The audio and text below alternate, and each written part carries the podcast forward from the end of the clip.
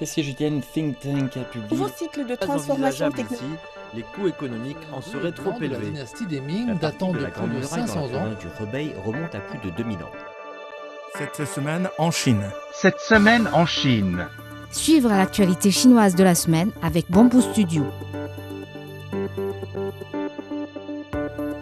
Le produit intérieur brut de la Chine a augmenté de 4,5% en glissement annuel au premier trimestre de 2023, selon des données publiées mardi par le Bureau d'État des statistiques.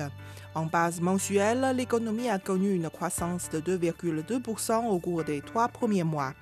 Le PIB de la Chine a connu une hausse de 3% sur un an en 2022 et de 2,9% sur un an au cours du quatrième trimestre de l'année dernière. Le gouvernement chinois a alloué un fonds de 10 milliards de yuan, 1,5 milliard de dollars américains, à titre des subventions ponctuelles aux céréaliers au vu des coûts du matériel agricole et de la situation de la production agricole afin de stimuler la production céréalière, indique le ministère des Finances.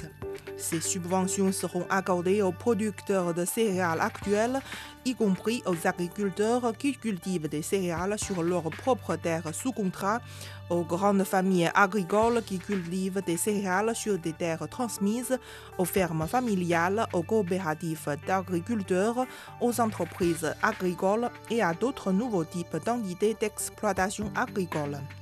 Les individus et les organisations qui fournissent des services à la production céréalière bénéficieront aussi de cette aide. La demande touristique explose alors que la reprise du marché des auberges s'accélère avec les prochaines vacances du 1er mai. Au 17 avril, les réservations des auberges ont doublé par rapport à la même période de 2019. Le prix moyen des chambres dépasse 500 yuan, environ 78 dollars, selon les données de la plateforme de réservation en ligne Minsu.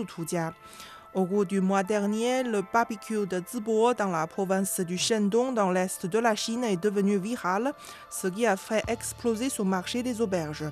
Le nombre de réservations pour les vacances du 1er mai ayant été multiplié par 12 par rapport à 2019. Volkswagen entend investir plus d'un milliard d'euros pour établir un nouveau centre de développement, d'innovation et d'approvisionnement en Chine, a annoncé mardi le groupe automobile lors du Salon Auto Shanghai 2023 en cours. Le nouveau centre, dont le projet a pour nom 100% TechGo, sera établi à Hefei, capitale de la province orientale de l'Anhui. Il combinera les équipes de recherche et de développement sur les véhicules et les composants avec les achats, exploitera les synergies dans le processus de développement et intégrera les technologies locales de pointe dans le développement des produits à un stade précoce, a expliqué l'entreprise. Le centre devrait être lancé au début de l'année 2024 et comptera plus de 2000 employés des services d'achat, de recherche et de développement.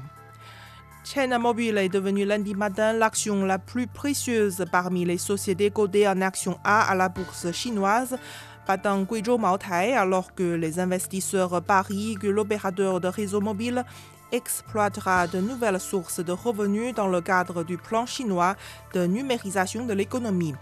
Lundi matin, les actions de China Mobile ont grimpé de plus de 4% à leur plus haut niveau, avec une valeur marchande de 2200 milliards de yuan, dépassant celle de Guizhou Maotai. Les taïgonautes de Shenzhou Ganz, qui se trouvent actuellement à bord de la station spatiale chinoise Tiangong, ont achevé leur quatrième sortie dans l'espace. Il s'agit d'un record national, a annoncé dimanche l'agence chinoise des vols spatiaux habités.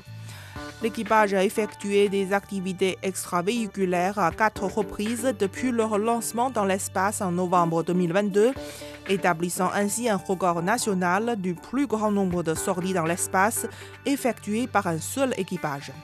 Au cours de la dernière mission extravéhiculaire, ils ont installé plusieurs équipements, notamment les ensembles de pompes d'extension extravéhiculaire, des câbles entre modules et des dispositifs de soutien pour la plateforme de charge utile extravéhiculaire, jetant ainsi les bases pour la réalisation d'expériences scientifiques et technologiques à grande échelle à l'extérieur de la station spatiale, a noté l'agence dans un communiqué. La cérémonie d'ouverture du 7e Festival de la jeunesse Chine-Afrique a eu lieu ce mardi à Beijing. Au total, plus de 150 personnes y étaient présentes. Ayant pour thème réunir le rêve de jeunesse et ouvrir de nouveaux horizons à la coopération sino-africaine, le Festival de la jeunesse Chine-Afrique joue un rôle positif dans la promotion de la compréhension mutuelle entre les jeunes Chinois et Africains et dans la coopération Chine-Afrique. Le Festival de la jeunesse Chine-Afrique a été inauguré en 2016 et accueille cette année sa septième édition. Au cours de ce festival d'une durée de 7 jours, 49 représentants de la jeunesse africaine vont mener des échanges avec des jeunes Chinois durant leur visite à Beijing et dans la province du Shandong. L'Institut Confucius de l'Université de Nairobi au Kenya a organisé un événement interactif ouvert pour célébrer la journée de la langue chinoise des Nations Unies qui tombe le jeudi 20 avril de cette année. L'événement qui a rassemblé plus de 40 participants comprenait des activités autour de la calligraphie chinoise et de l'art du découpage de papier ou encore des quiz sur les tendances musicales et la culture chinoise. Une équipe composée de chercheurs chinois, allemands et britanniques a en effet révélé que la dernière extinction de masse aurait été causée par la destruction de la couche d'ozone et par la hausse des rayonnements du Soleil à la suite d'éruptions volcaniques massives. Si on savait déjà que ces éruptions avaient causé l'anéantissement de 80% des espèces marines et environ 90% des espèces terrestres, on ignorait cependant les détails de ce processus. Cette nouvelle étude, publiée dans la revue internationale Science, s'appuie sur un échantillon de plus de 1000 graines de pollen récoltées dans le sud du Tibet et datant de la période du Permien et du Trias. Les scientifiques ont découvert que la paroi externe du pollen était composée de certains éléments permettant une meilleure résistance au rayonnement ultraviolet du Soleil par rapport à aujourd'hui. Cette découverte suggère que l'intensité du rayonnement ultraviolet dans l'atmosphère aurait augmenté de manière significative au cours de l'extinction massive de la fin de la période du Permien il y a 250 millions d'années. Vous écoutez Bamboo Studio, merci de votre attention.